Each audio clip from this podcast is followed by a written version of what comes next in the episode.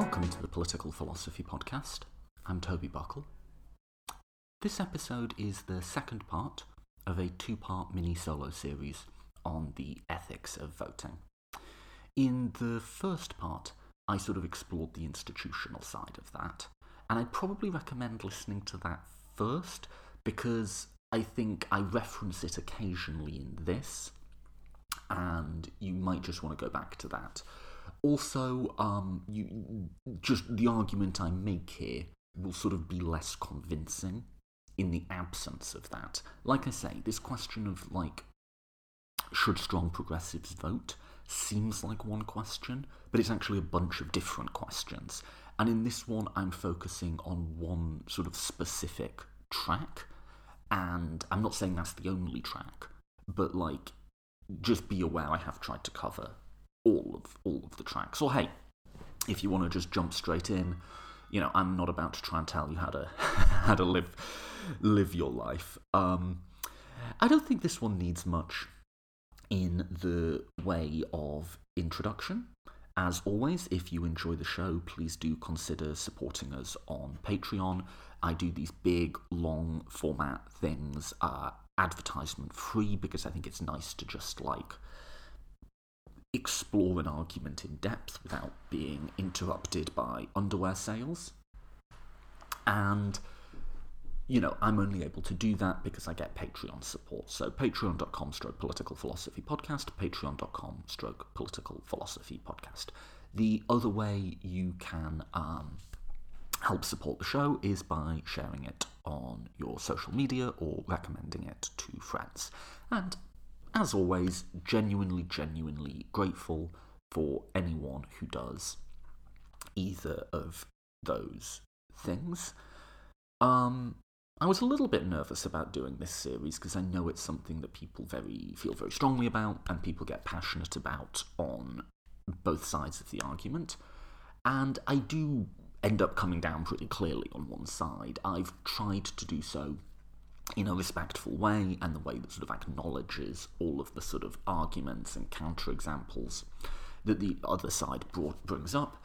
But, you, you know, there will be some people listening to this who won't like what I have to say, and that's okay. Disagreement is okay, right? And certainly in this one, the argument I develop here is quite provocative at, at, at points. Um, but I don't think there was any way to sort of make this argument without without it being a bit harsh at times, right?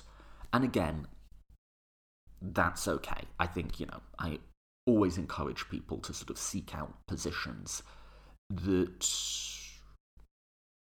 might make them feel uncomfortable, right? I listen to all sorts of people with with whom I I disagree. So so, you know, take that as sort of fair warning in that I do have a point of view in this one. And um, I express it, but I also sort of did want to get this out and have one place where I sort of really collect all of my views on this because I think it is important and is also just like really interesting. The more I've like working on this two part series made me think this is actually just like a really like interesting set of issues to be thinking about. Um, and like it's kind of like fun to grapple with them. So I did sort of want to get it out and, you know, get it out in a way that's sort of like authentic to me and like it really does express like why I think certain arguments uh, make sense and are compelling and are good things to believe. Um, I guess the final point is if you do agree with me on this, please do go vote. We've still got a few days. If you're registered to vote, you have time, um, like, please do go do it if you are able to. Like, I know you've, I know, I know, I know. We've all been reminded of this. We've all been, like, reminded again and again remember to vote, remember to vote, remember to vote. I feel like I've heard nothing else. But, like, yeah, like, if you can, go do it. And if you do sort of fall onto the other side of the um, debate that I've been constructing here about whether or not leftists should vote, please do actually like really listen to my arguments and like really like assess them, you know, critically for sure, but like really do like at least go into this with an open mind. Right? Okay, that's enough preamble. Let's get straight to it. This is part two of the solo series on the ethics of voting.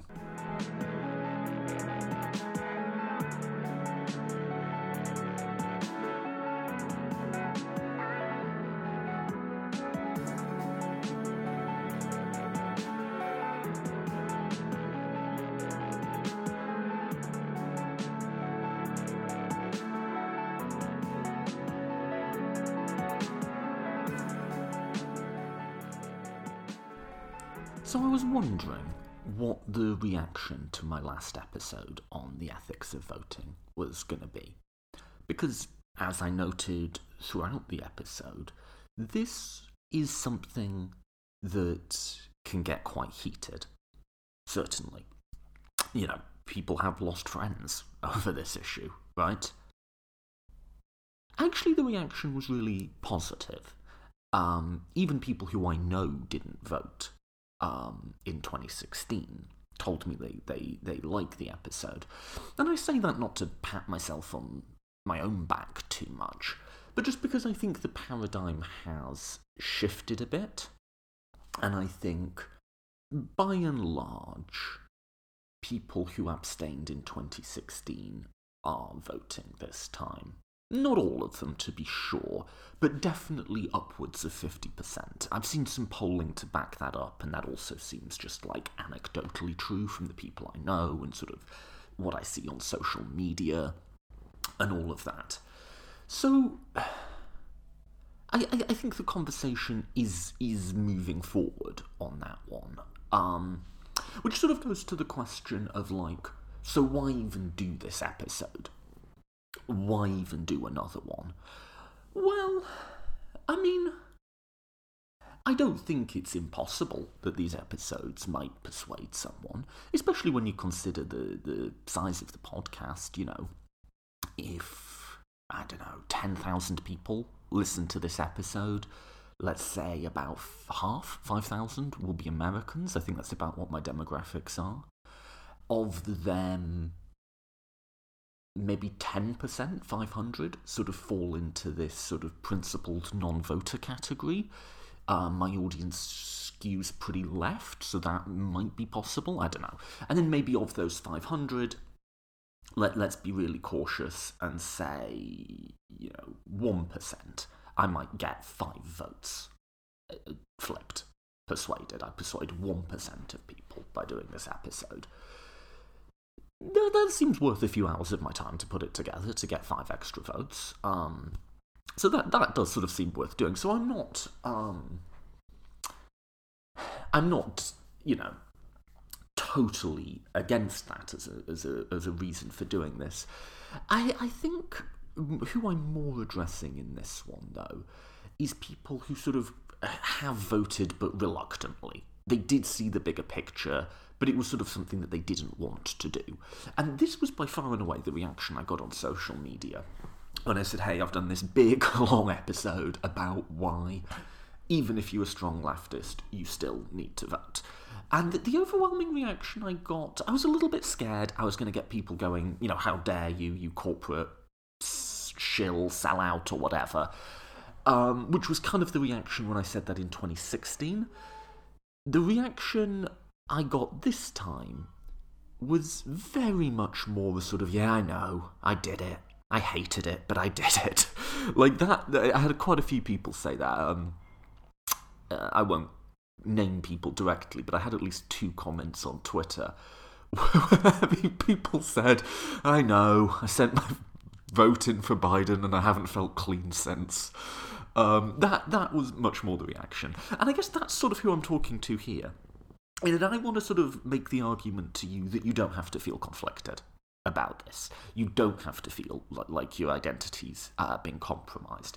In, in a very similar way, um, uh, when I did my Republicanism and Violence episode on um, the morality or acceptability of uh, various forms of extra legal protest, like tearing down statues and so on. Um, I directed that at liberals who I think were quite conflicted. You know, they, they agreed with the protests' goals, but they didn't like some of the tools that were being employed. Um, and my argument to them was you don't have to feel conflicted about this. You don't have to worry about like incivility or like a true liberal normal observance in this moment. You don't have to feel conflicted. You should just support the protesters. You know, up to until like people get killed, basically, was my argument, which is quite a radical argument, but like that was my argument.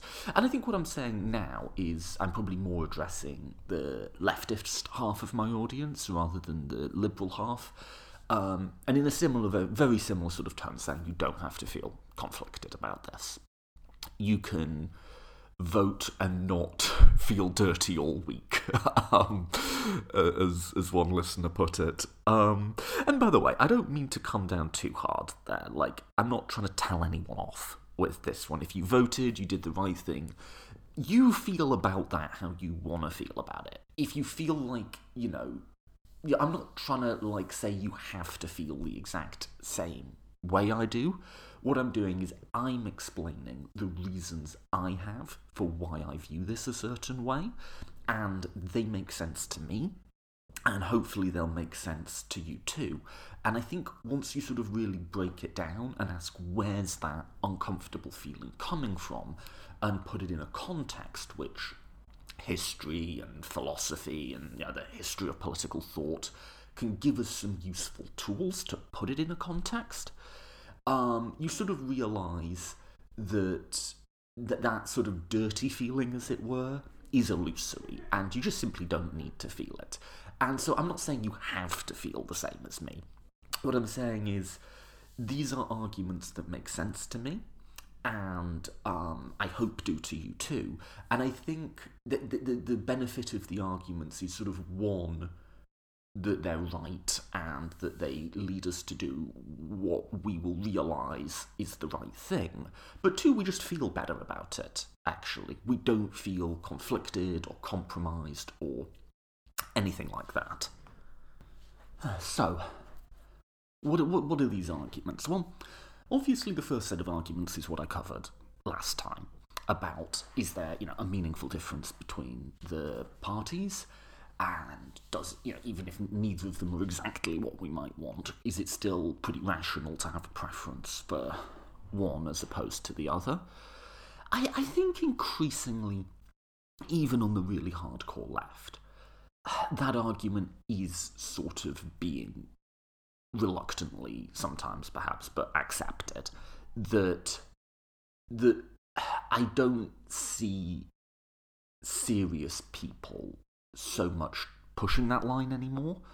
Um, people understand that there is, you know, that there's both short term and long term costs to Republican governance. There's short term costs, like I mentioned, um, 800,000 young people losing DACA status. Um, but there's also long term costs in that the types of long term projects that we might have. Um, I mentioned in the last episode, maybe transitioning towards a multi party system, maybe trying to eliminate or at least reduce the role of big corporate donations in our politics, or change government structures so that they no longer disproportionately represent the will of older white people living in rural areas. And we get a, a politics that is sort of more centred to where the genuine political centre of gravity is in this country. Um, all of those sort of long term things are also harmed by you know, they're, they're, they're, they're, at least possible under Democrats, um, whereas under Republicans they're impossible, and they get further and further out of reach every time Republicans win an election. I think there is increasingly a sort of acceptance of that, although, of course, people can and will argue the exact details of it, and they might place emphasis quite differently to me, and, hey, that's all fine. Like, these are big, complicated issues, right? But I think the person who feels conflicted sort of will sort of go along with all of that to a degree, um, and then just think, ah, oh, but like, like putting my ex next to Biden was something I just really did not want to have to do, right? And I guess there's two responses to that, right? Uh, one of which is to sort of say, well, people are going to feel how they're going to feel. And if you voted for Biden, you did the right thing, and you feel how you want to feel about it. Like, you know, I'm not here to, to sort of tell you whether to be happy or sad about a particular thing. Um, I, I, I have a lot of sympathy with that, actually, which would make this for kind of a short episode. I guess my only concern is that I think the sort of consequentialist institutional arguments that I made last time are so obvious and overwhelming in this election that people are ready to suck it up and say, I don't want to do it, but I'm gonna do it because just the total need is greater. I, I worry that the, the, it, those two impulses might be balanced out the other way once those consequences are no longer as terrifying and as I- immediate, because all of the sort of long term stuff I've talked about, like for for this country, even to get to the place of like normal functioning democracy, much less some sort of mild progressive liberalism, much less some sort of genuine democratic socialism. For us to get anywhere down that road, Republicans need to be out of power for a generation. I just, I can't see any other way around it than that. And I don't think they will be. I, I say Biden wins. You know, we'll see how that turns out, right? But, you know, most presidents lose control of Congress in their first midterms. What's going to be happening on the state and local level? You know, are the people, as the horror of Trump recedes, hopefully, right? I don't know what's coming, but as the horror of Trump recedes, you know, will that sort of dirty hands feeling sort of start to reassert itself? And instead of sort of continuing the progress, or what I see as progress, we on the left have made towards political engagement in the sort of 2016 to 2020 era, will it sort of just slowly revert back to what it was? I don't know, I'm not. This is philosophy, not prophecy, right? I don't know. But that is the concern.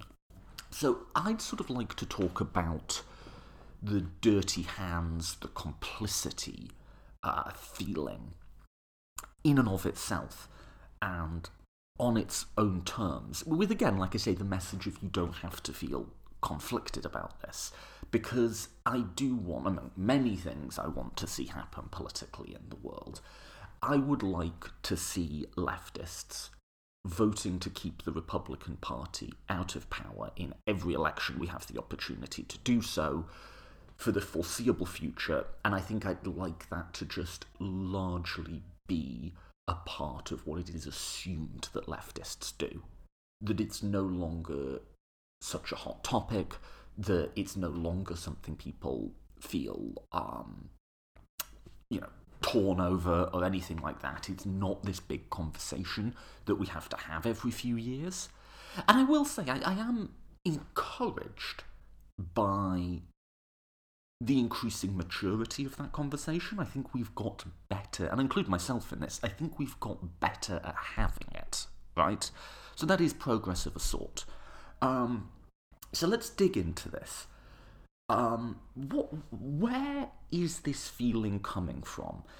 I, I think at its heart, it's essentially a question of mindset. And this is tricky because it's quite complex, it's quite subtle. And I, I think we're often, all of us, not really aware that we're doing it. Um, I think sort of what's gone wrong is we live in a society where one particular type of mindset, namely a sort of individualist, expressive, consumerist sort of type of mindset, has been allowed to sort of take over everything. And I actually don't take the view that that mindset is always wrong. Um, hence, this is this is actually one of the reasons why I think about myself as a liberal, um, as opposed to like, let's just go right to the end and say like a communist or something, right? I think it's appropriate in some circumstances and not in others. Um, and I think we've sort of uh, uh, uh some of us have like got that mindset in our head when we talk about this question of voting, and it's just not the right mindset. Now, let me try and dig out what I mean a bit by that, because I think you, you, know the, the, the term individualism can mean a bunch of different things here, right? So, so let me talk you through what I mean and how I'm using these terms. Um, and I'm going to start with some unrelated examples that I think will be pretty common sense. So let's just sort of say, at a minimum, there are at least two mindsets we can have when sort of thinking about what we want to do or what we ought to do or what our preferences are. Let's just say decision making. There are two different, at least two, different mindsets we can have. One, let's call the individualist mindset, and the other, let's call the collective mindset. Individual and collective. Pretty basic, right? Now, let me give you an example of each. Say I have a bit of extra disposable income and I go clothes shopping. I'm you know going around and looking at all the different clothes. And i'm sort of thinking what uh, it's, it's not just a rational self-interest thing. I'm not just saying oh this one costs more this is the price comparison this is the like utility. I'm saying this suits me. This matches me.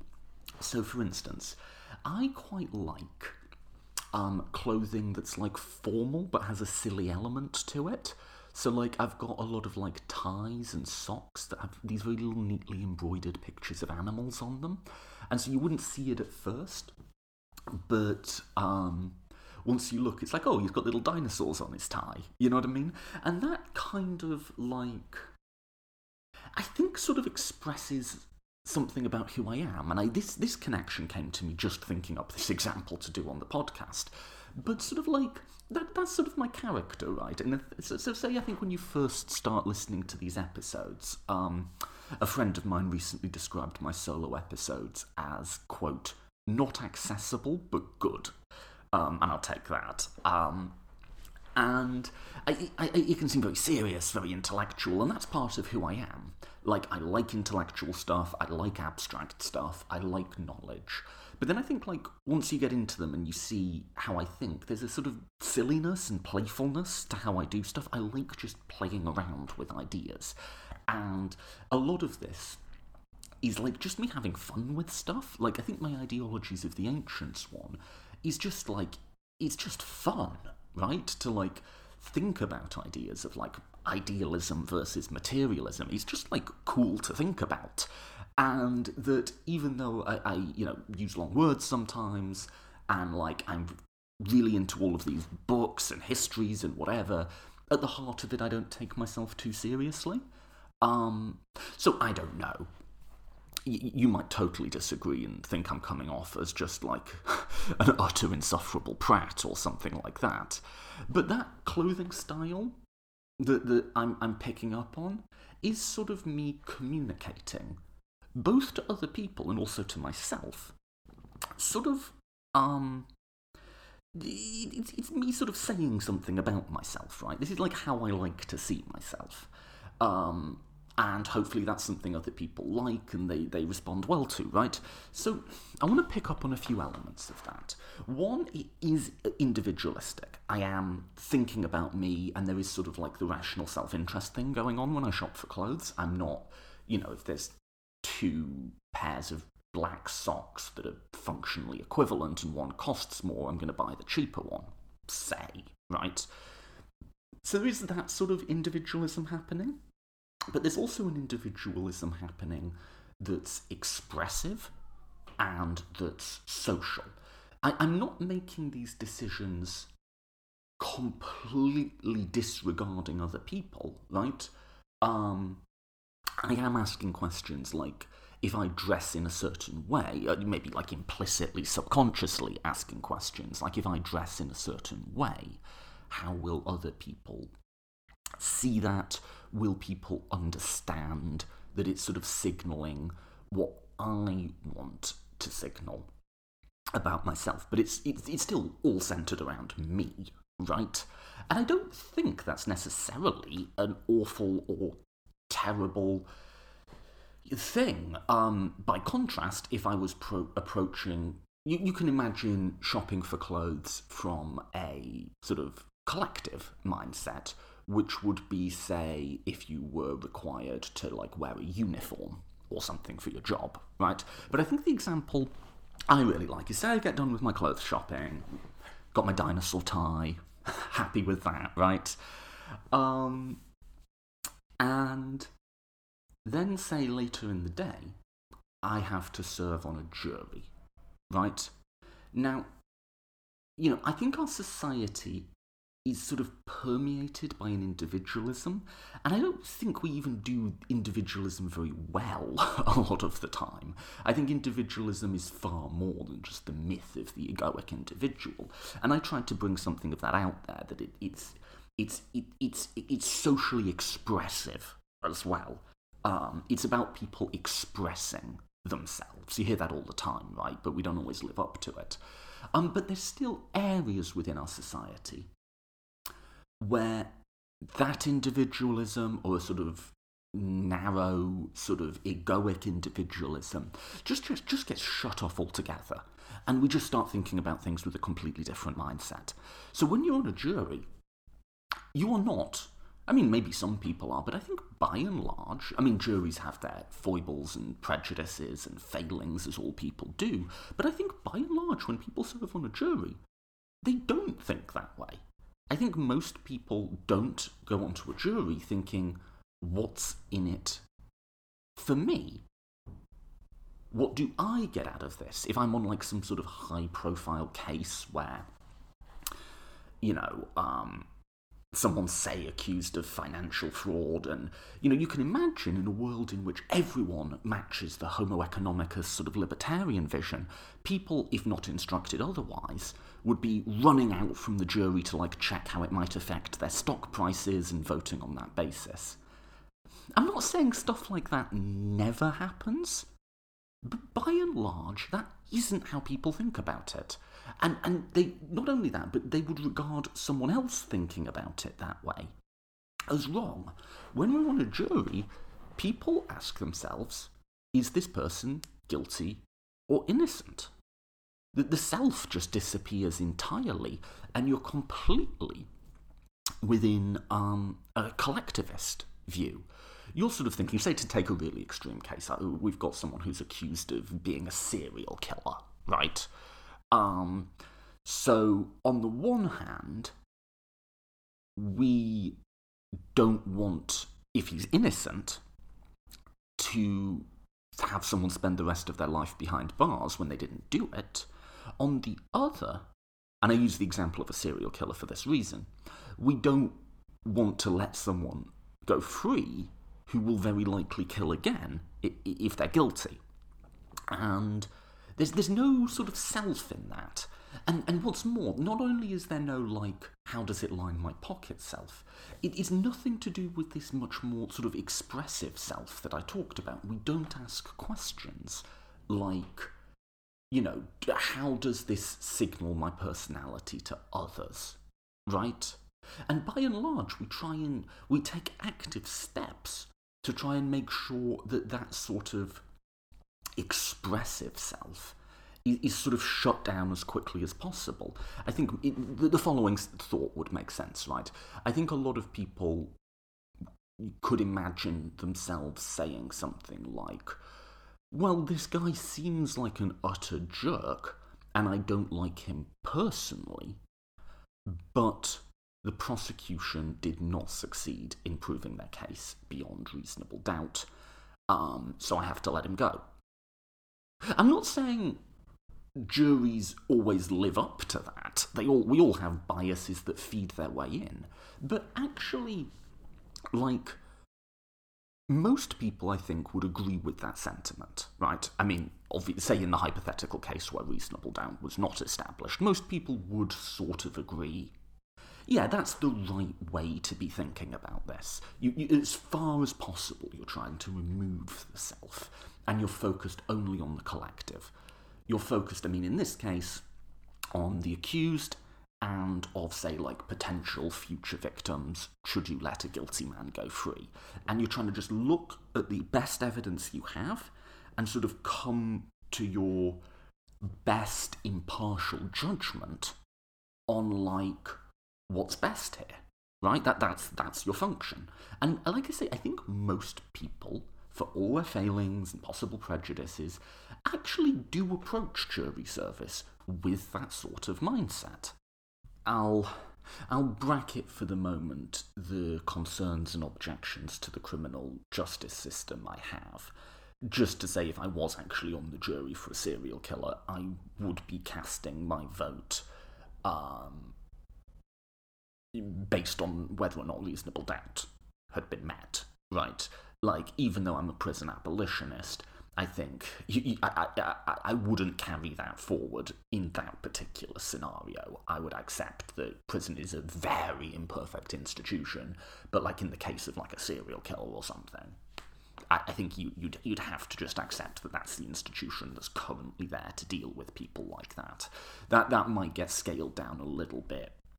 Like for lesser stuff, I might vote so as to say decrease the likelihood that someone goes to, to, to prison or something, or like maybe let them off with a lesser charge or something. But for like that case, I would approach it in a pure public orientated, you know, collectivist way.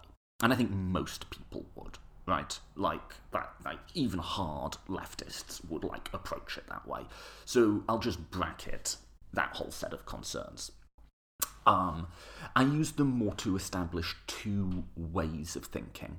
Um, the individual, and I've been calling it collectivist. You could also call it public, public orientation, right? That's a phrase that comes up again and again and again in the history of political thought, um, because collective can have a negative connotation. There's a few things about that example. I think that's pretty obvious, though, right?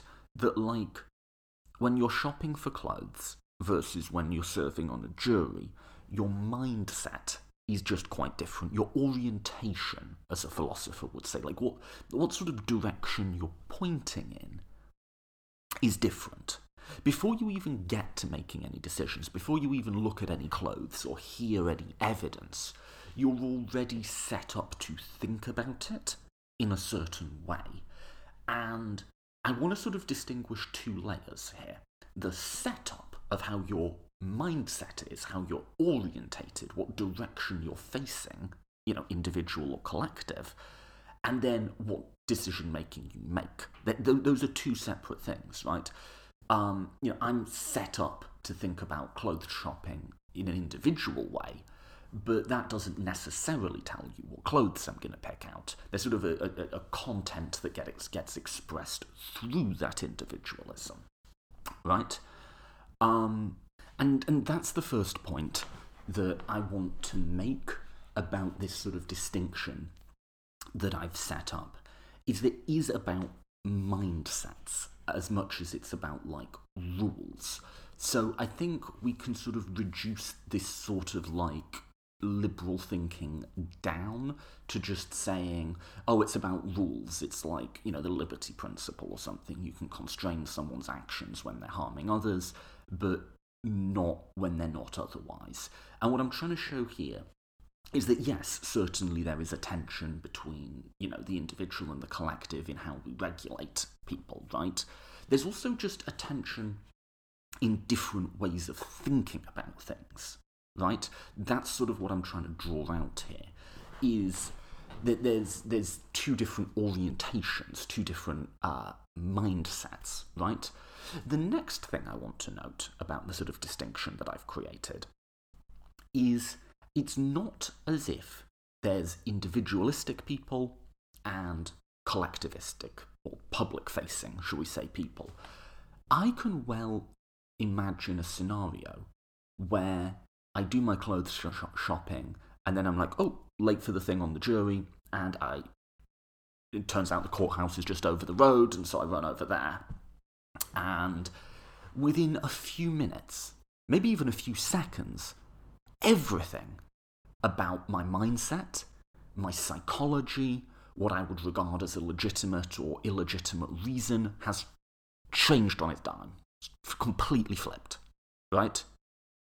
And so that's really important, I think, in noticing that, and I imagine almost everyone listening you, you, know, just take yourself out of like your political doctrine of like thinking I'm a communist and I hate individualism, or thinking like I'm a libertarian and I think or individuals are all that matters. Just take yourself through that process.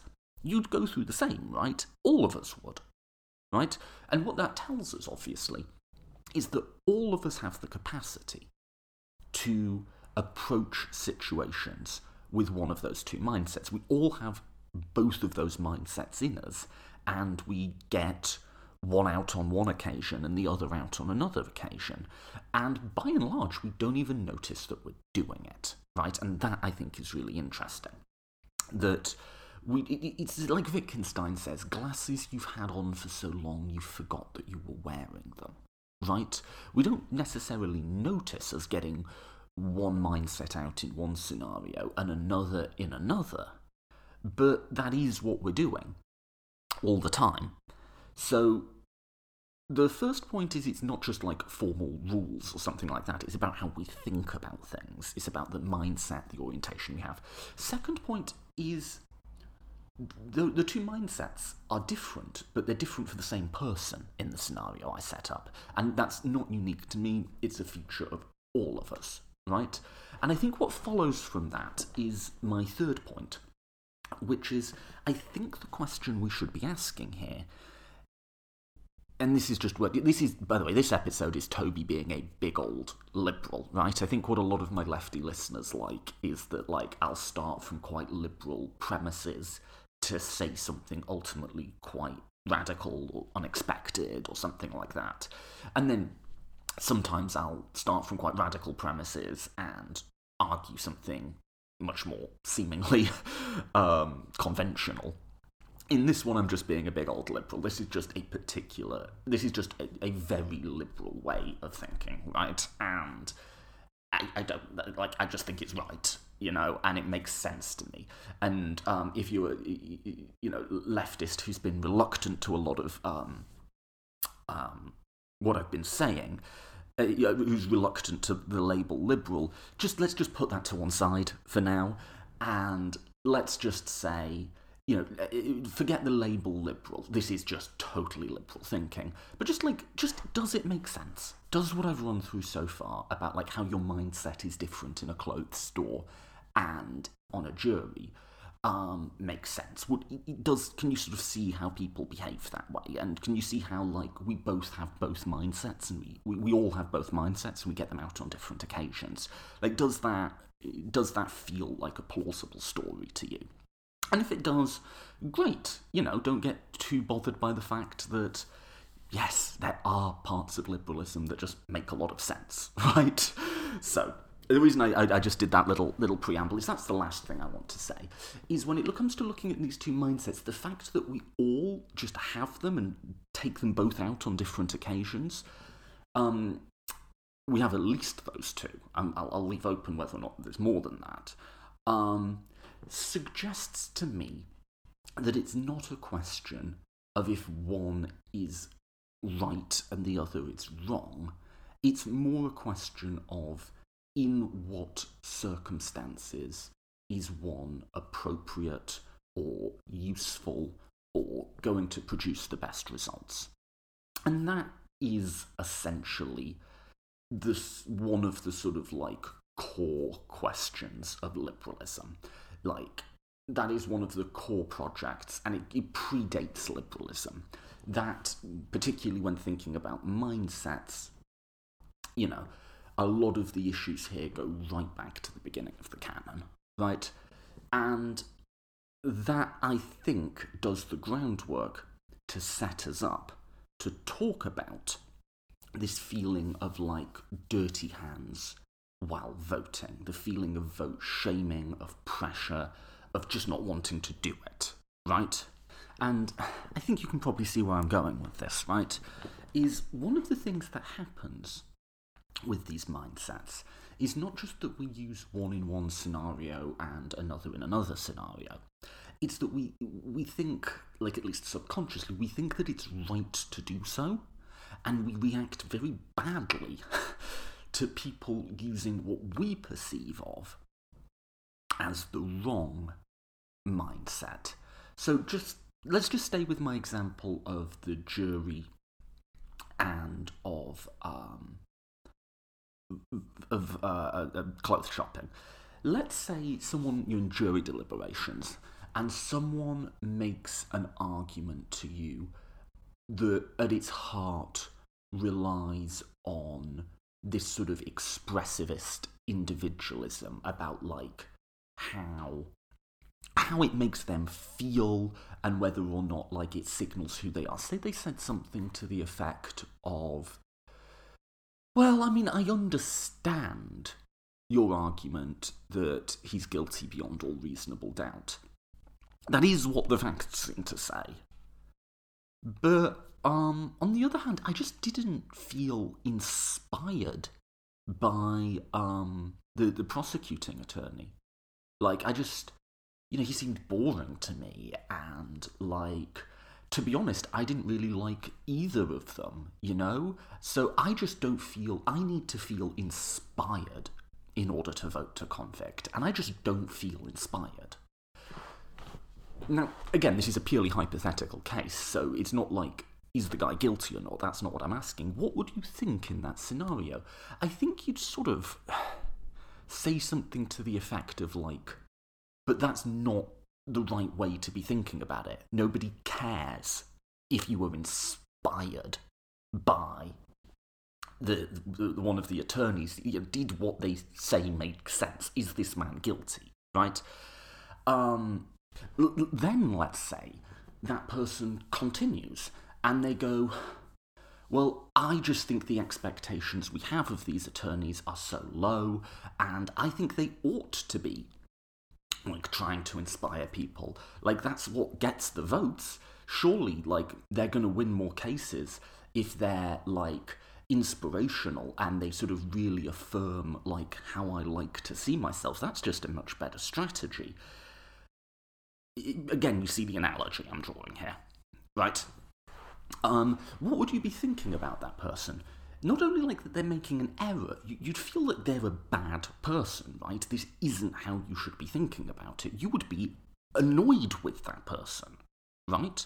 Like I say, people react very badly to the wrong sort of mindset being used. But but let's flip it and let's try to see it from both points of view. Say you're out shopping for clothes with a friend, right?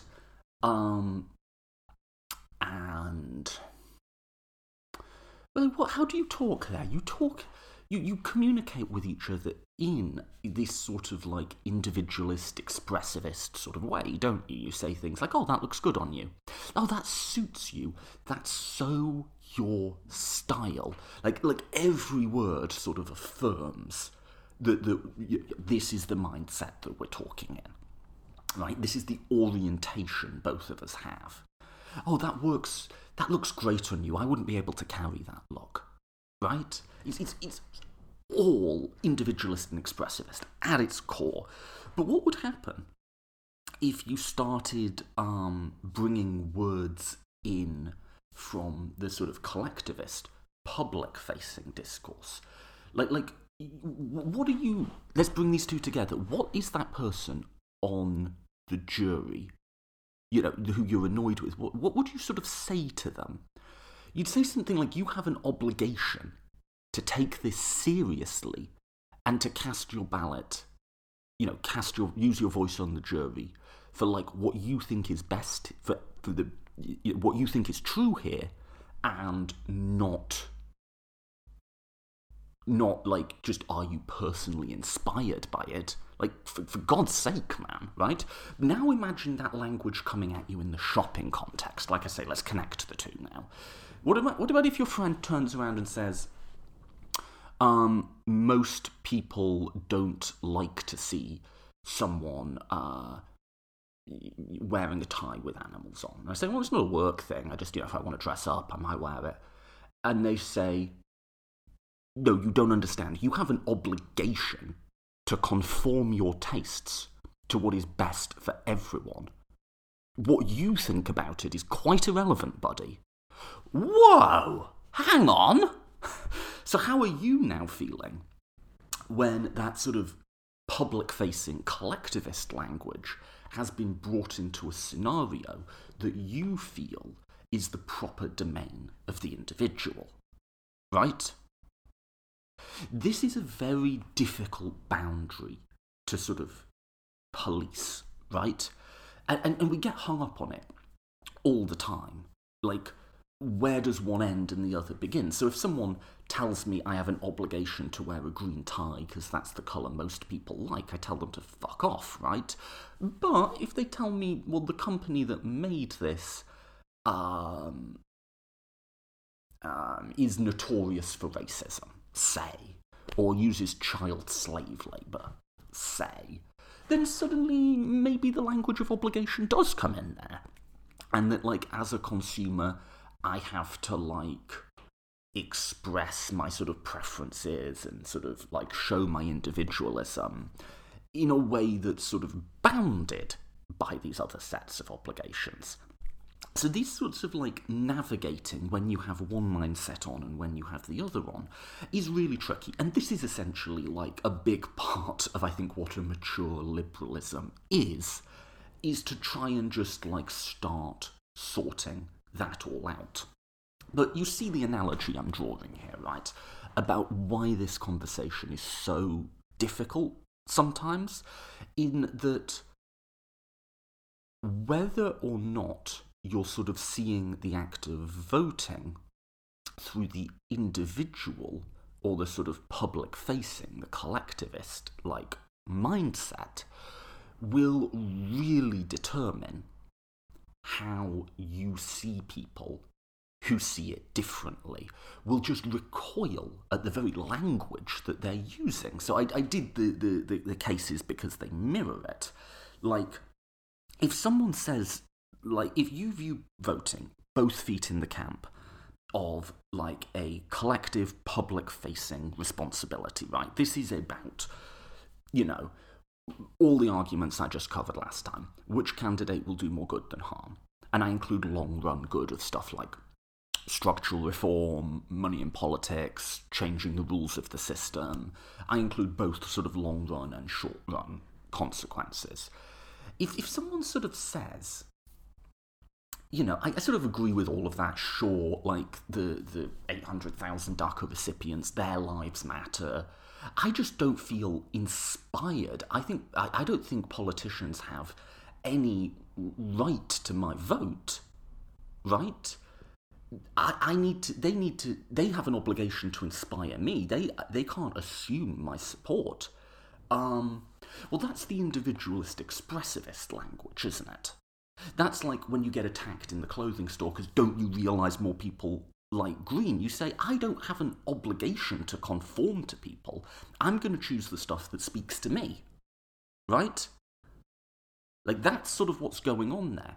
And, and again, where if you see that person using that sort of individualist expressivist language to talk about something you firmly believe is in the sort of collectivist public facing camp, you're going to be mad at that person, aren't you? That's not how you should be thinking about this, they might say. Who bloody cares if you feel inspired about how you, how you vote? What conceivable difference does that make to anybody? You think those DACA recipients who are going to get deported give two Fs about how inspired you felt?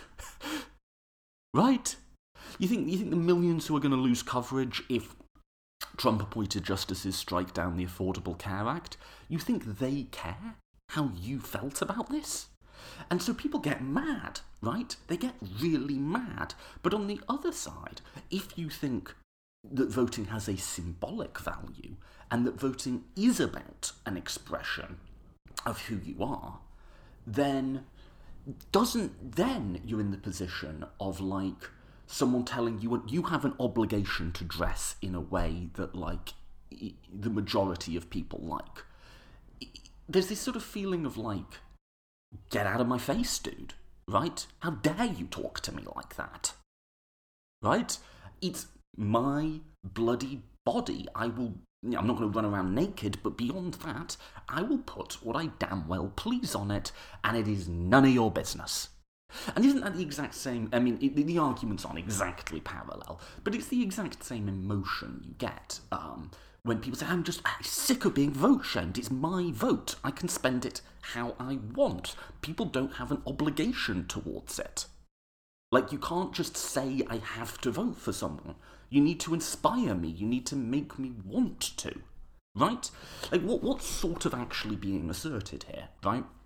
Is we're sort of, in both cases, getting angry that someone has a mindset that we think is inappropriate. Right? That's sort of what's going on here, I, think, at its heart, right?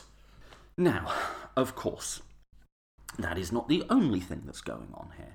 And I think this is why I started um, th- th- this you know, short two part series with this idea of argument jumping. Because when I try to sort of dig this out, I find people then revert back to like making consequentialist arguments. So if you sort of say, hey, let's really sit down and break this down, I think the language you're using to talk about voting shows an individualist mindset that I would argue is not the right mindset for what we're discussing here. It's a public act and it should have a public mindset, I think.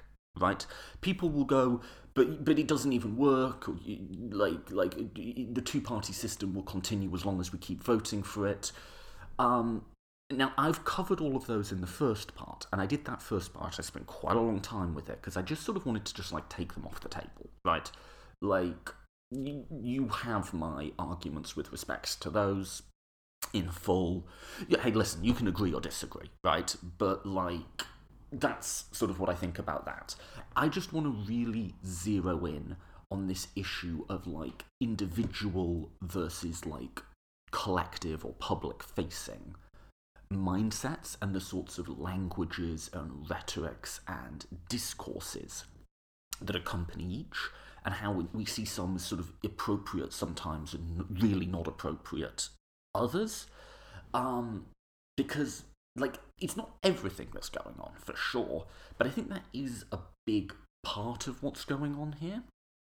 Um, and I think it's a big part of why why the conversation derails, right?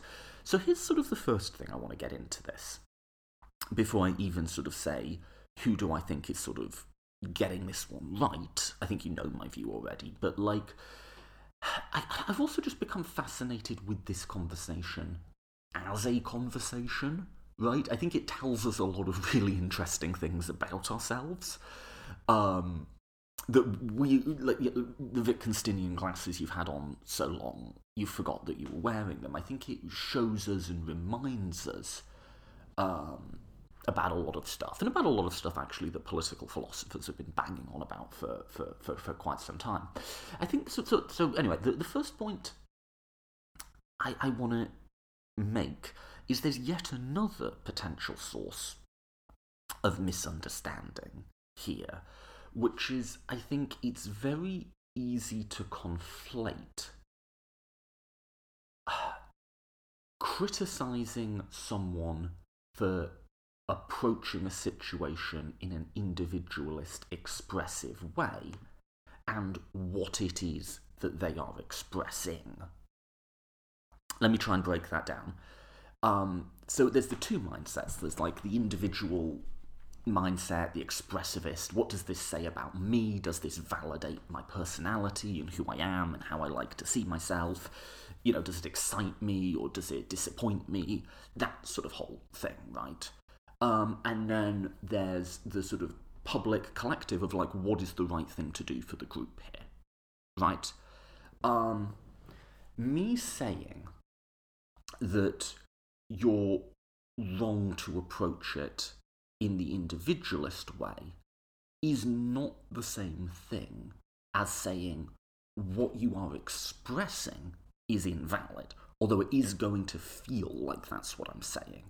And, and this is what's so complicated about this, is what a lot of principled non-voters are expressing about themselves are very good things. What are what are people sort of saying through through the, the, the act of um, abstention? Well, sometimes not very much at all. They just forgot to do it. But um, like like you Bernie or Bust people, or like there's a certain element uh, within radical black activism that views the act of voting as um, sort of symbolically poisonous essentially. What, what are they expressing? They're expressing a deep dissatisfaction with the way things are. They're expressing a distrust of people in power. Um, they're expressing a desire for a radically better world. They're expressing perhaps to some degree a sense of alienation from the world as it is currently constituted. And the thing is, on their own terms, all of those things are very sensible things to believe. You know? Um, like, we should be distrustful of people in power. We should be unhappy with the way the world currently is constituted. Um, and so that's not actually the disagreement. The, the disagreement is, is, is like, is the act of voting is that a way to symbolically express those things about yourself? Is that the right way to, is that the right mindset? It's a question of mindset, not what you're communicating through that mindset. And I think this is again um, some of the really unpleasant things I've had said to me in this conversation. And by the way, people on my side of the aisle, I'm just going to make this point real quick. We're always quite carefully policed in terms of the language we use. Don't vote shame. Don't talk to me like that. You know? Fine, and I'm all for trying to let the heat out of this one, but I think that the, the same sort of respect has to be shown both ways. People have said absolutely vile things to me um, in response to quite modest, like nicely phrased arguments. Um, I, I, think I know where it's coming from, but I would say, like, you know, we want the same things in the world, right? Now, the thing is, if you're conflating, and to be fair, it's a really, like, subtle distinction to draw, critiquing that you have an individualist mindset here with what it is you are using that to sort of express, that's where a lot of the misunderstanding comes in. In that, I think it can really sound to people like what I'm saying is not that it's just that's just not the way to think about it at all to begin with but that i'm saying you're wrong to feel alienated from the system. You're wrong to distrust people in power. You're wrong to see injustice in the world right? That's i think what people sort of hear. And, and that's why you know i get so many times the reaction back is like, you're a shill, you're a sellout. Like, someone asked me once, who, when, when did you sell out? Like, what? What are you even talking about? But I think that's because they feel like their identity and like what they're trying to express is being called invalid. But it, it, it also puts you in a weird position on the other side, in that you hear people on the sort of pro voting side sort of saying something that sounds a hell of a lot like you're right, but you're also wrong. That can be kind of com- confusing to both communicate and to hear. People will sort of say stuff like, look, you're right not to sort of trust the system, and you're right that the, the, the current setup of things is, is, is massively unjust. But, and then sort of say something that sounds like the opposite. It sort of sounds like saying you're right and you're wrong, because I think it's really hard to untangle this idea of mindset with the sort of arguments that you're making within that mindset, right? Like it's the mindset that's the issue here, not like the overall political worldview of people necessarily. So, so just to note this, um, this sort of discourse of like viewing voting sort of expressively or symbolically um, as, as, as I'm sort of saying, with this like individualistic mindset. Um, sort of Bernie or Busters are not the only ones who do that.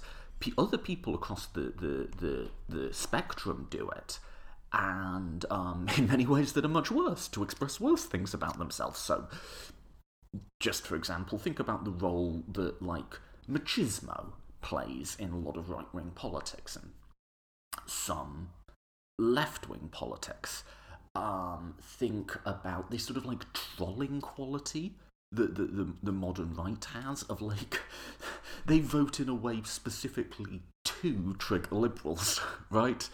Um, there's all sorts of ways people approach voting as expressive of who they are as a person, um, as opposed to like a tool that we have to like make certain changes within a certain domain, right? Like, as, as, as opposed to like, as you have a responsibility to try and make the world better, right? Um, so people use voting in this sort of individualist, expressive, symbolic way to express all sorts of different things, um, some of which are not very nice at all.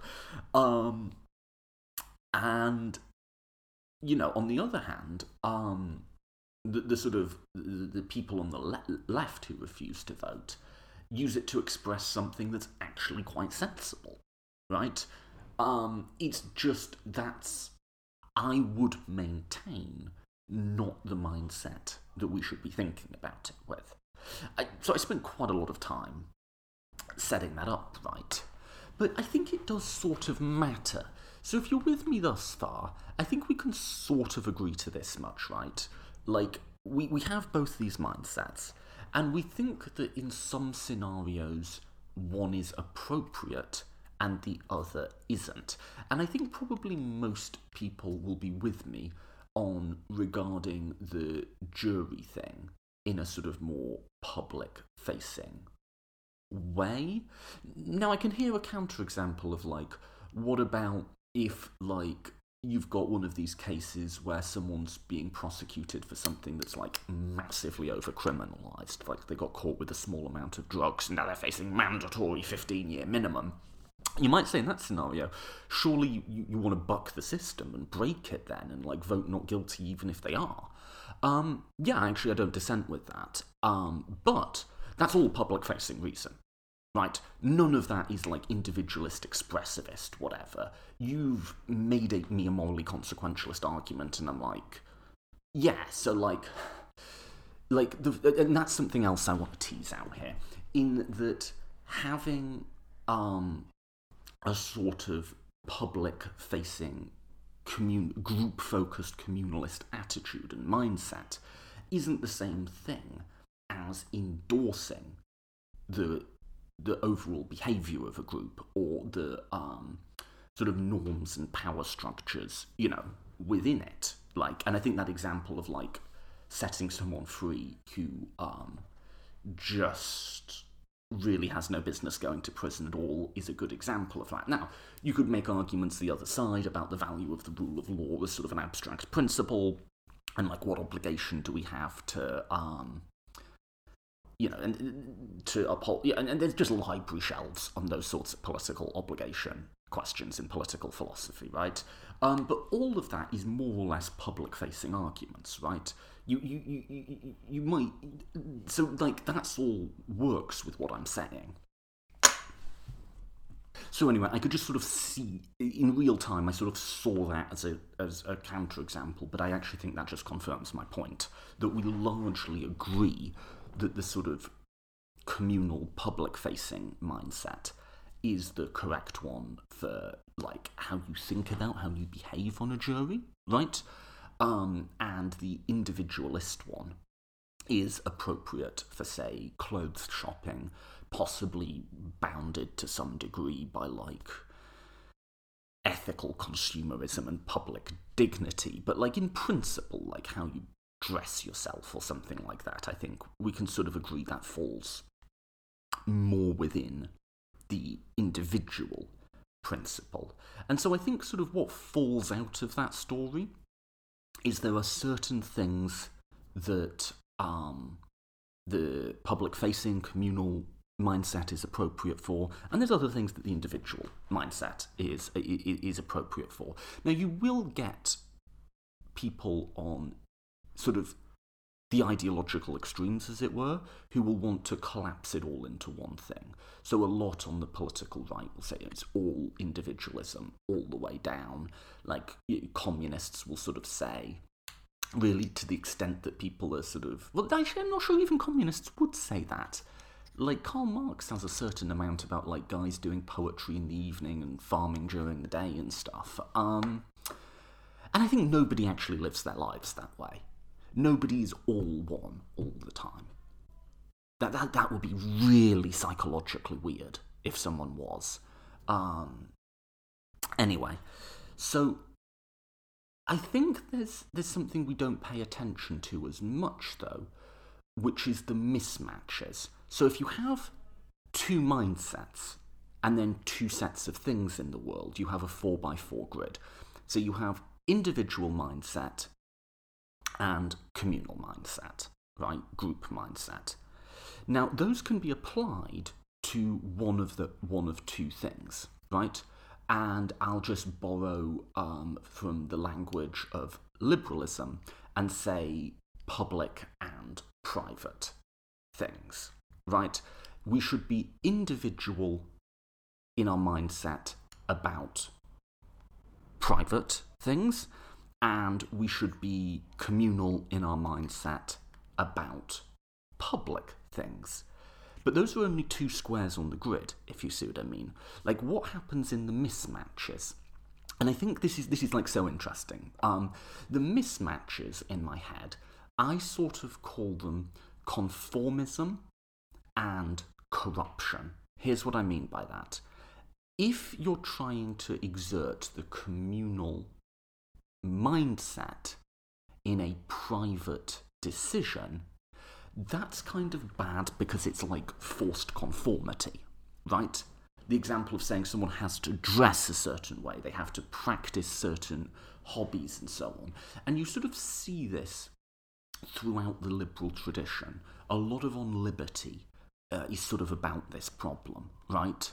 And you know what, actually, I'm going to read you some of On Liberty. Um, it's it's been a a good few solo episodes since I've read to you from On Liberty. It is it is overdue. Um, I'm gonna yeah, I love this book so freaking much. So I'm gonna read you this um, passage where I want to just call attention to a couple of things um, about it. One is you know when he talks about like you know individuals living their own lives.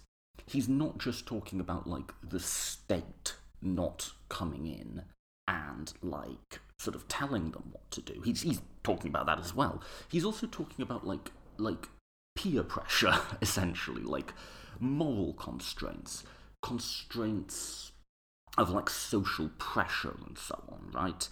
And I think he's also here talking about like mindsets, as I've been sort of describing them. Um, and he's saying, you know, it's it's so sad that that people apply the wrong mindset. And he just puts it so exponentially better than um, I ever could. So this is from On Liberty. Quote In our times, from the highest class of society down to the lowest, everyone lives under the eye of a hostile and dreaded censorship, not only in what concerns others, but in what concerns only themselves. The individual or the family do not ask themselves, What do I prefer? or What would suit my character and disposition? or What would allow the best and highest in me to have fair play and enable it to grow and thrive? They ask themselves, what is suitable to my position?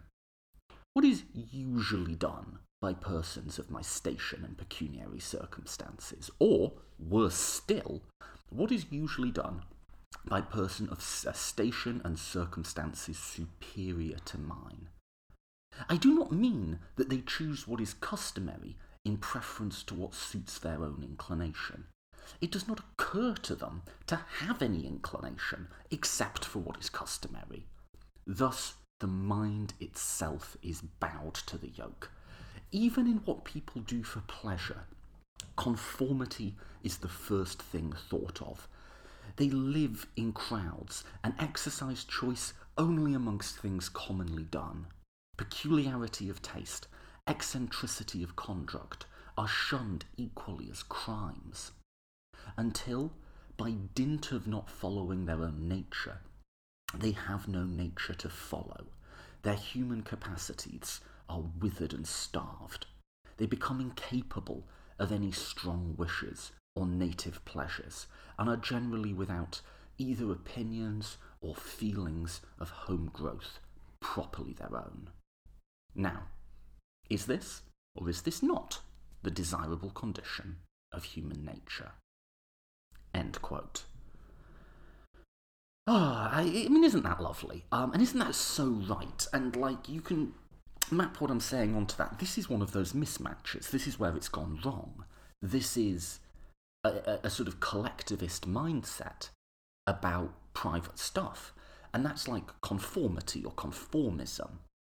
Like, nothing good's really coming from that. Like, people are so much less than they could be because of it.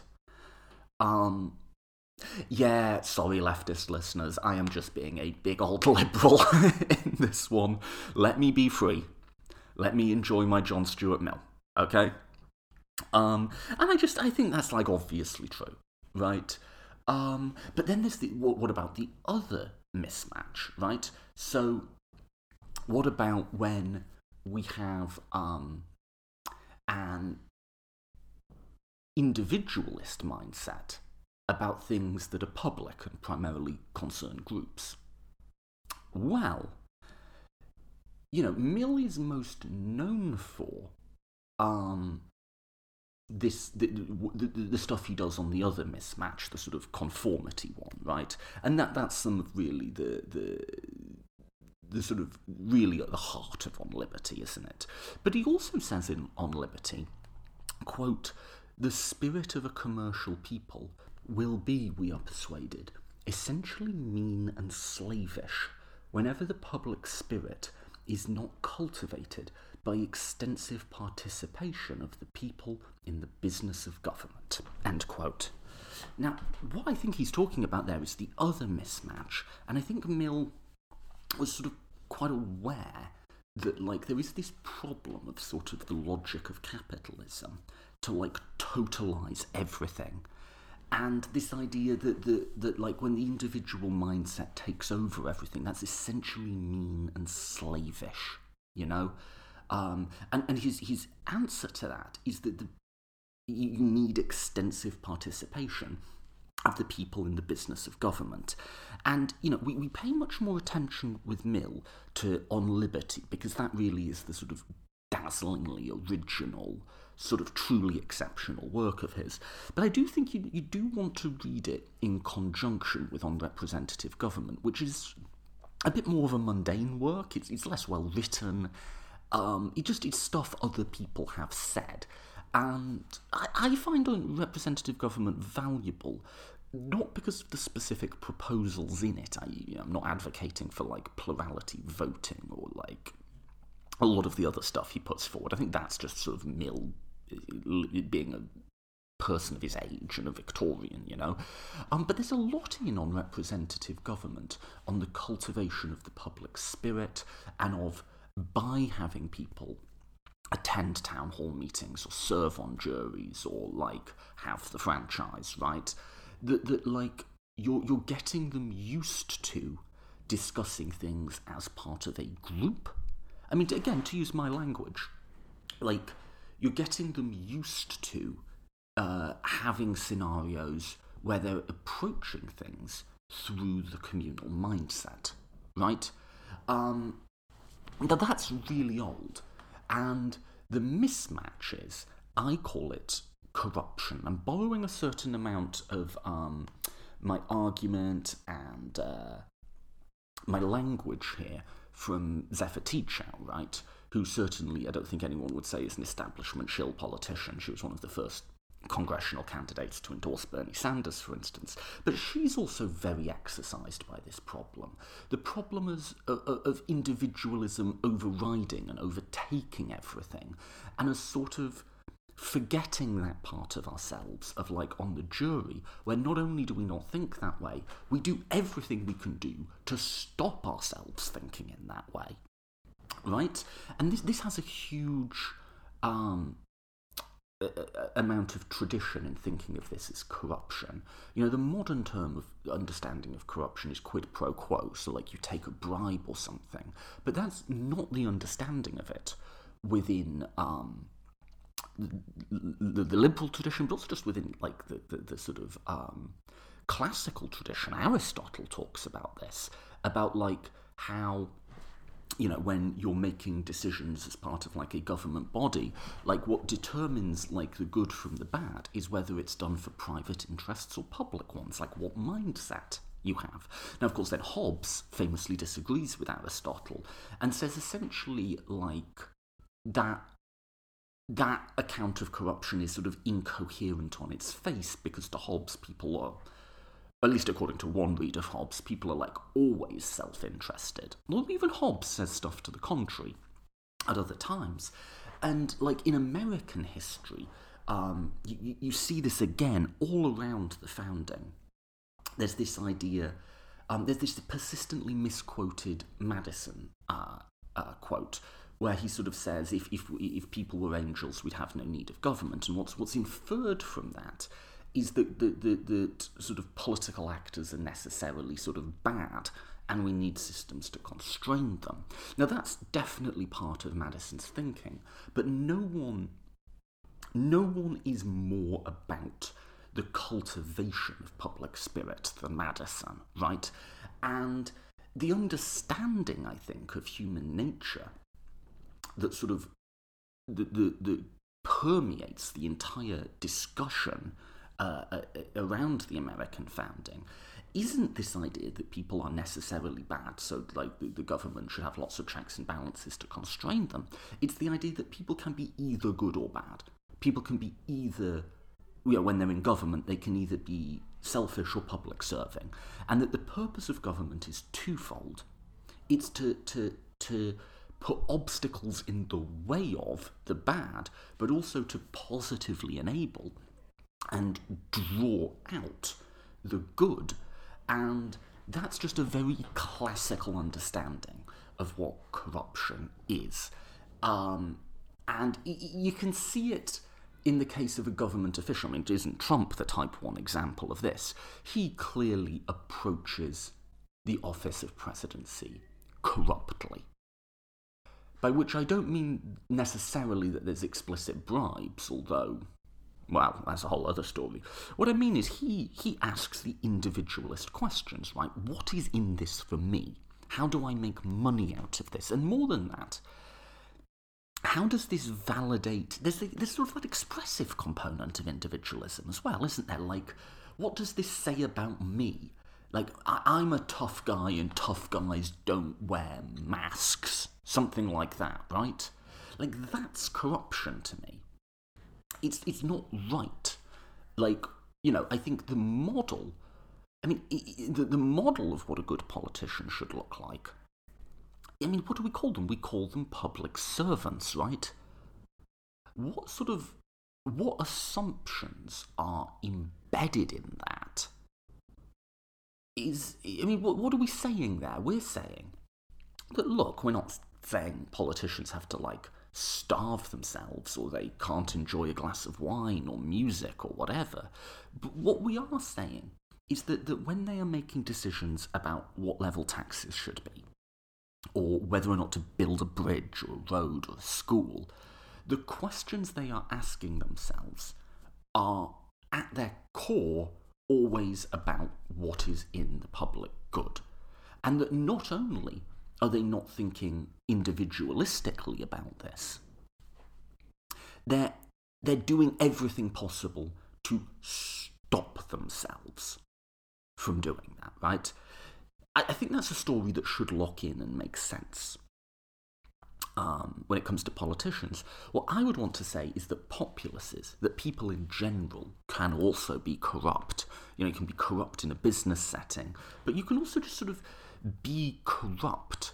I, I, think a lot of people in the US sort of vote for corrupt reasons. They vote because it'll trigger the libs, or they vote because, like, they see that as expressing a sort of machismo identity or something, right? Um, or, yes, um, they see it as expressing a sort of like being against the system, right? And I think like Mill's quote about like the spirit of a, a, a, commercial people will always be essentially mean and slavish. There's something of that there, right? I don't think that the public is sort of uniformly corrupt, but I think that's what lies on the other side of it. And I think like one of the big takeaways of this sort of like liberal way of thinking for me is that these are both problems. It's not necessarily about the struggle for individualism against conformity or about the struggle for like a sense of public responsibility against a sort of private selfishness that under capitalism has been allowed to consume everything. The, the, weird bit about like this, and what I think makes it so special and beautiful, especially in Mill, you know, I like Mill, is like it's both and at the same time. We need far less conformity in our society and we need far less corruption. And we, we, we, we want to be pursuing both, right? And and sometimes I, I feel like this is actually what is really being debated here is to one side it will look like and they will use language of conformity and the other side will use language of corruption. I don't think anyone really explicitly thinks about it like this, but it just it tracks and it makes sense in my head is that like if you see voting as a private act, then attempts to sort of tell you you have a responsibility to like do this in a way that will lead to the best outcome can sound a heck of a lot like conformity right um conversely if you see it as a public act then th- your opponents will appear corrupt right like, I think that's sort of, on some sort of subliminal subconscious level, actually what's being debated here. And it is, it is weird that, like, like, in many ways, the like logic of capitalism has sort of infected the groups who like oppose it the most um, and I don't think they would see it that way. But just the language that's always used around this is so evocative to me of the individual expressivist mindset. And their reaction to criticism is the reaction that we have when we're doing something private and we're told we have a public obligation. It, it does just seem very, very similar to like the clothing and the jury example. So who's right? And let's end with this who's getting it right? You know, assuming you've bought my analysis thus far, should we think about voting as a private or a public act? Now, you know, I guess this is the point where I say, you know, my political epistemology, I believe in essential contestability, blah, blah, blah, blah, blah. You know, what, what is it to be right about a moral question like this? And I don't think there's a final answer. I don't think there's a smoking gun to it. I don't think there are like true definitions of political values. What I think is there's a lot of questions we can ask of this. We can ask, you know, about this. Um, does it? Do, which way of doing things tends to produce good or bad results? which way of doing things is embedded within narratives that tend to track truth and say true things about the world? What's useful? What's congruent with other things that we believe? Right? These are the sorts of questions that we ask. So I don't think there's going to be like like a physics experiment or like a mathematical theorem that proves it. But I think we can just sort of start to ask common sense questions. You know, has the has the, the the sort of individual expressivist way of thinking about voting produced good results? No, I don't think it has. And and by the way, this is, this isn't unique to sort of principled abstainers on the left. I think across the spectrum, it's produced bad results. I, I, think a lot of the, the reasons people support Trump are about using their vote to express something, and often not something very nice about themselves. But but just on, on to stay with the left, I mean, it, it's ironically it's undermined the things that people in that group are trying to say expressivistly. If you you see injustices surrounding inequality, healthcare, racism, and so on, you know all of those problems have been made so much worse by um, the, the the fact that Bush won in 2000 um, and that Trump won in 16, and I give those as the results that w- would almost certainly have gone the other way, um, with a sort of more full participation of the left. And I can hear people saying, you know, how dare you blame me for that? Like, it's not our fault, it's the fault of X, Y, Z.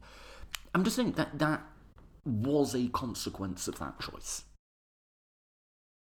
And that might sound a lot like shaming or whatever. It wasn't the only thing that led to those outcomes. Lots of different things did people actively voting for, for Trump and Bush did. You know, lots of things led to it, of which that was not the only one, but one, it was. And, you know, if you think about the system as being in, in the hands of, um, you know, billionaires and millionaires, we wouldn't have Citizens United but for those presidents putting justices on the Supreme Court. Like I, I think there is sort of a right and wrong answer to this is like has it led to good results? Has it led to like the things that we want to see happening in the world. I, I think there's a pretty good case it, it hasn't. And like i said in the last one like kind of the onus is on you now to say why it will this time. I, I, I think you get better democratic outcomes, not perfect, not everything we would want, but you get better democratic outcomes when people sort of ask the right question. In the same way as you get, you know, a jury is going to only be effective to the degree that people are asking, is this person guilty or not, as opposed to like, what would this say about me? Like, like once people start approaching jury duty in a corrupt way, according to sort of the definition of corruption I've sketched out, juries are just going to stop working well as tools.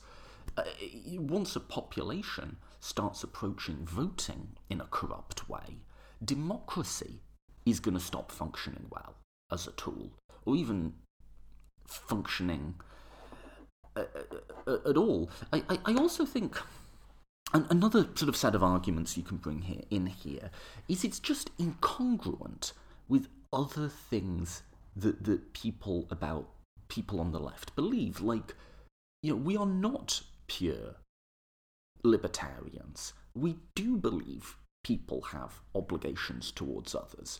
We sort of say things like healthcare is a human right, and what do we mean by that? We mean yeah, upper middle class people, if your taxes have to go up a bit for Medicare for all, like you have a responsibility to pay them, right? And I think if someone started talking about that in a very individualistic sense, then you, know that wouldn't jive with us. We'd recognise what was going wrong there, and I just think there's something really incongruous about believing in a sort of strong sense in our responsibilities towards others, and then and then approaching it in a very individualistic way when it comes to one of, and I say one of, the tools that we have to actually make people's lives better, right? Like we, like, like, like, like I say, the 800,000 DACA recipients, voting is a tool to make their lives better. And another way of putting that thought is if you do believe we have obligations towards other people, which I do, um, those obligations are always going to be filtered through imperfect institutions, right? So, like, I actually take the case of the the shallow pond seriously. So this is Peter Singer's thought experiment. Um, that if you see a child drowning in a shallow pond, uh, you can rush in to save them, but it'll ruin the expensive shoes that you're wearing, right? Do you do it? Almost everyone will say yes. You, you have a responsibility to save that child. And then Peter Singer goes on to say, do you have a responsibility to donate an equivalent amount of money to um, charity um, if that could save someone's life. Now, I, I, in principle, yes, I, I, think that is valid. Now, people start to jump off with the institution bit, right? They start to say, well, whoa, you know, duh, duh, duh, but no, in principle, it's valid. Now, there's questions of efficacy. There's questions of will that amount of money really do what the charity says it's going to do? Those are valid questions. But those are all public facing questions, right? Are you know, the, the, the, in most of our lives, like we, we're, we're not confronted with children drowning in shallow ponds. You'll you'll be you know maybe you'll go through your entire life without an opportunity to help save someone's life that way. If you want to like make other people's lives better, that's almost always going to be done through institutions like charities, community organisations, yes, political parties and systems of government. And that those institutions are imperfect needs to be taken into account in how we go about trying to help others. But it doesn't remove our obligation to do so, right?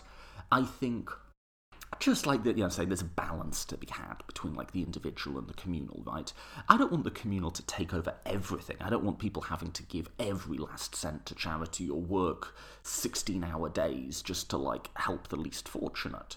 But I think that there is there is an amount of someone's like time and money and like energy and labor you can say, yeah, you can't live your entire life purely selfishly and, you know, we have to be serious in our engagement with institutions. And saying that our obligations will necessarily run through those institutions doesn't mean we shouldn't criticise them or try to make them better, right? But we owe it to ourselves to be serious, to do the analysis that I did in the first part, where I said if we care about greater equality and stuff like that, what vote makes the most sense? That's our responsibility there. It, it's, to my mind, so much more analogous to sitting on a jury, right? That's not an endorsement of the criminal justice system. That's not an endorsement of the Democratic Party, or much less of the American governmental system writ large. But nor do I think my donation to a charity is necessarily an endorsement. Charities have a lot of the problems that um, we associate with political parties. They are top down, they are often profoundly anti democratic. Um, they often are not as effective as they purport themselves to be in achieving good things. I think I would like to see, just as I would like to see a reformed Democratic Party, I'd like to see a reformed American Constitution. I would like to see, you know, a real reformation of how power is distributed in, in workplaces, and that includes non profit workplaces and for profit workplaces, right? Um, but the question is are charities made better or worse when people think about them in a kind of like jury sense, and you could think of the project of like effective altruism as something along these lines, right? So people like Will MacAskill and so on who really go down and they say, you know, we've studied this, and to the sort of best of my knowledge, if your goal is like simply trying to save human life, um, then your sort of best ban, you know, your, your, your most effective donation is malaria nets. I, at least the last time I checked, that's what it was right? like like that's the public facing where you really go through and you say this isn't about who I am or what validates me or like anything like that. It's about I have an obligation towards others and like I'm really going to sit down and do my research or you know realistically in most of our cases you know read up on the research that other people have done and you know work out what's the best thing in that space. When and where and this happens a lot people give money to charities for reasons that are sort of about some personal narrative or seeing who reflecting who they are it tends to make charities worse even when they're still giving money. Because what happens is you know people have a lot of like people give money to charities for really weird reasons that are often like forms of like white saviorism.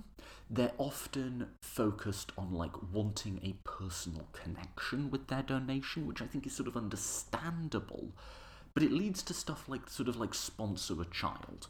Now, those programs are good, sure, but like that's not the most effective way, I think, that you can help poor starving. I'll give you an even clearer example. If you care about poverty in the developing world, um, going and personally, like, you know, a lot of people say, like, oh, I don't want to donate money for clean water in Africa. I'd much prefer to personally go myself and help build a school there because I'm more of a hands on person.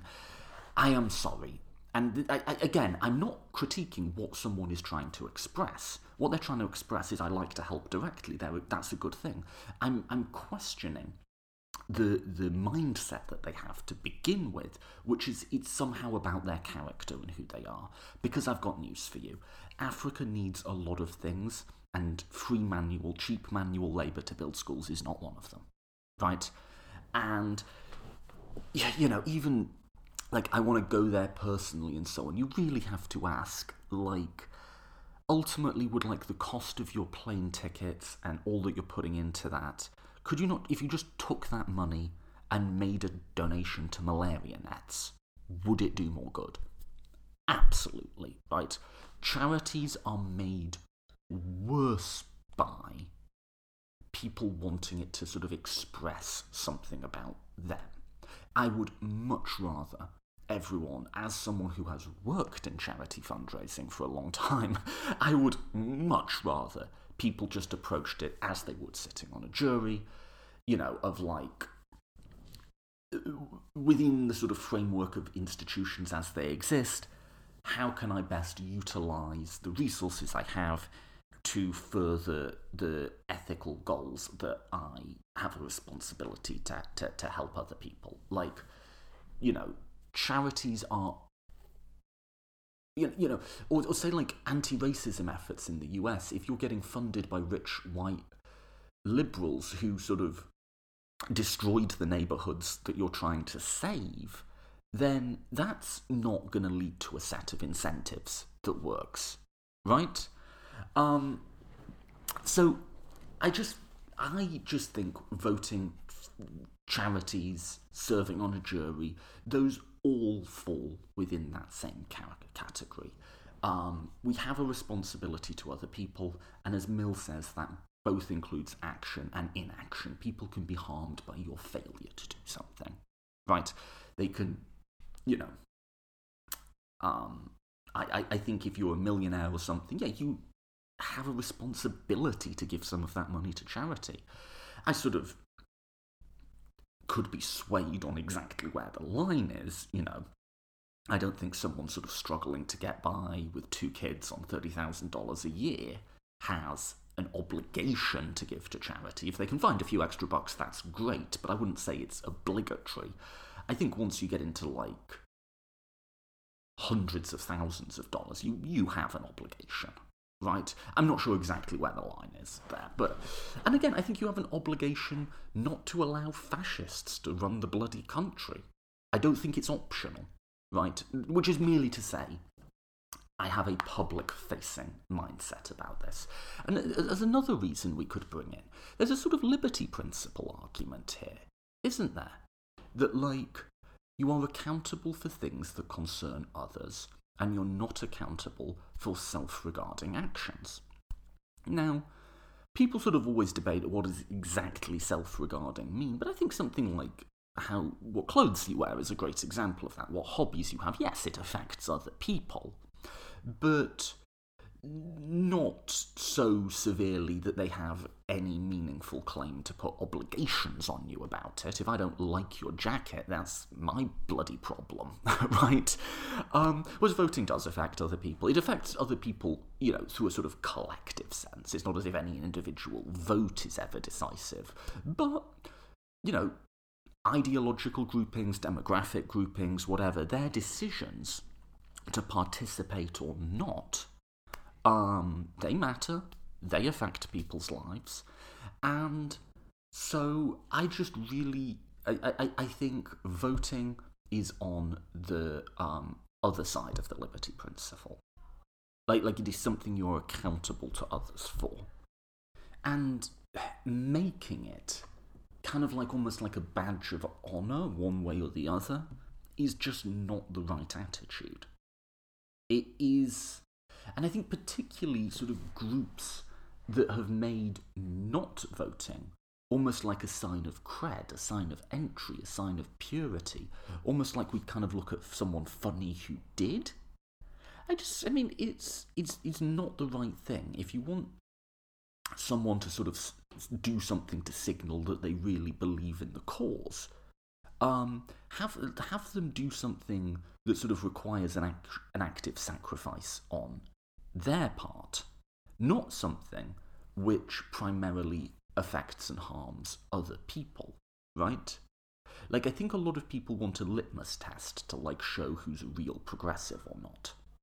Not voting is about the worst litmus test you can imagine for that. Because it's ideally for a litmus test to show if someone's really on board, you want them to show that they're ready to give something up for the movement, right? Not voting is the easiest thing to do ever, but the, it, it, but it harms other people, right? So I just think like it, it has been a real unforced error and an un is a tactical mistake we did not have to make to make not voting a sign of credibility and commitment to progressive values in some quarters. It's led, that idea has led people to behave in ways that have damaged the long run viability of those campaigns and those organisations. Sorry if this is hard, by the way, but it, it is also true. Or at least, like, this is the best that I can do with it, right? I think that the individualist mindset is not appropriately applied to voting. I think we, ha- we, we should be understanding voting as something public facing and in which it is reasonable to talk about our obligations to others. And those obligations to others are necessarily going to be filtered through imperfect institutions that we have to take a cold, hard look at and decide just as no charity is perfect or whatever, but yeah, we're going to do our best within that system. Same with political parties, right? The final point I want to make is perhaps a bit more of a sort of ephemeral one or abstract one, which is sort of like does having a, a, sort of robust public sense with a lot of things, like, does it make you happy? Is it good for people? Is it is it something that, that we look back on at the end of our lives and think, yeah, yeah, I'm glad I did that? And I think that's also a question you can ask of whether something is public or private. There's a line in Wordsworth, um, that best portion of a good man's life, his small, unremembered acts of kindness and love his small, unremembered acts of kindness and love. And I think about something like families, right? there's there's a wisdom there, isn't there? Like is is fam is like how you interact with your family just all about who you are and what you want to express and how you see them yourself. No, I think we, we all accept as completely normal and unproblematic that that when parents are sort of making a lot of decisions they're not self-sacrificing you know they're, they're still enjoying their lives and so on but they're just primarily thinking about their children. They're primarily thinking about their partners. They're primarily thinking in that sort of group sense right? And that it is good that they do and that their lives would be impoverished by not doing. And it's not some big glorious thing you know it's not you saved your child from drowning of course you would but but it's much more mundane. It's much more day to day. Those small, unremembered acts of kindness and love. There's no big reward coming to you for doing this. And that's not the point. That's not why you're doing this. And I'll, I'll end. I'll end with that as like my final argument. Is it's actually a, just a better way of being in the world. So, with families, I'll stick with this for a minute. You know, that that Wordsworth line. That's actually um, my dad's favourite quote, and I think it's something he's trying to live his life by. The, the idea that the best portion of a good man's life is just these small, unremembered, nice things that you do, acts of kindness and love, right? which is simply to say that he's a good parent, right? Um, I think my mum too. That, that, that, that, I am very fortunate to have good parents who, you know, have made a lot of their decision making sort of through the prism, not of like what's best for me or what expresses a particular vision of who I am, but of like what's best for the family. And that's not to say they're self sacrificing or anything like that. And that that's a better way of being with a family, right? Like, like that, that makes your life better to be like that with others. Um, and I, I feel that in myself, you know? Like, if I'm selfish in my marriage and I'm only thinking about myself, that's just not as good a way of being as sort of thinking about us as a unit, you know? um, I, I have a better life for, for sort of thinking about, in a very small sense, of course, um, that, that in a sort of public way, a communal way, right? Now, I think that all makes sense with family, right? I think like part of like like having meaningful family bonds is always going to be about seeing yourself as part of that group. I think everyone can see that. Like it, it's a worse life to, to, to like not love your children or something, right? Like, to, does that map to voting? This is going to sound weird, but I think it does. I think it does. Um, I think a lot of progressives have a, have a sort of tension and I think it comes from a really good place, actually, that they, they feel really unhappy about the obvious injustice of the world and about the fact that, like, they are not going to be able to affect the change that they want to see, or it just doesn't seem like it's on the table. And I felt this too through a lot of my life, and I think to some degree I've like sort of thought my way out of it a little bit. I, I mean, I think it's so understandable, isn't it? To look at all these people dying because they don't have healthcare. Look at all this racism. Look at all this inequality. Look at all this homophobia. Look at all of the pointless and preventable suffering in the world. Does it not just drive you mad? Does it not make you feel angry? Do you not feel despondent sometimes, thinking that what we do will never be enough? Right?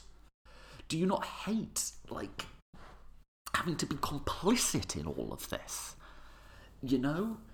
And I, I think, you know, it's, it's actually like uh, just uh, so much better to just sit back and treat it almost more like jury duty, or sort of more like the effective altruists do, where you don't give up on your obligations to others, but you, you sort of take yourself out of the picture a little bit. Like how you feel about it is not the question to be asking. The question to be asking is given that we have these obligations to others, you know, we have obligations to our family, certainly, but I don't think they stop there. I think we, we have lesser, maybe, but obligations to other people as well. Sort of what are the tools that we have to sort of do the best that we can with those obligations? I, I, I think it's almost like a weight off your chest to just to, to be to sort of deny the, the individualistic instinct of like how you feel about things. That is to be suppressed, it's to be actively suppressed when we're making decisions about political institutions, right? We should be looking at them and going, what are the tools to sort of further my obligation to others that I have, and how can I use them effectively? And by the way, looking at it that way does not in any way imply an uncritical acceptance of the legitimacy of the political institutions with which we interact. In fact, it, it, implies its exact opposite. You know, yes, we want to sit down and carefully think which candidate has the better policies, but we also want to sit down and sort of carefully think about, like, is a two party system or a multi party system the best way to go? Is there too much money in politics? Do the sort of basic constitutional norms that we have make a lot of sense, right? Or are they archaic gibberish that's at least a century out of date? Um, so nothing about sort of the, the mindset that I'm trying to advocate is one of like endorsement of the system. If anything, it's the exact opposite. Thinking in a public facing sense means just sort of carefully examining the evidence, going through everything critically again, just like you would on a jury, right? Like part of the sort of responsibility you have there on the jury is to sort of be methodical in working your way through all of this. Is there something that you missed? Are there holes in the arguments that people are presenting to you? Now, within that public facing paradigm, we can then have a discussion about like what are the best ways to affect those sort of more long run changes? And I, you know, you can listen, you can agree or disagree with me, but I gave you my arguments in, in the first one, right? But I just want to make this point that, like, taking yourself out of it to a degree, it, it, it, it, it's just a nicer way of being, right? I don't, it's not all about me, and it's not all on me, and, you know, I will act in a way as to sort of try and get the most good that I can, and far from feeling that, like, I am a failure because my vision wasn't enacted fully, I actually feel good about it, right? Small, unremembered acts are part of morality as much as big and decisive ones are. Um, let, us do one more quote, and this is um, from Middlemarch. It's the last sentence of Middlemarch.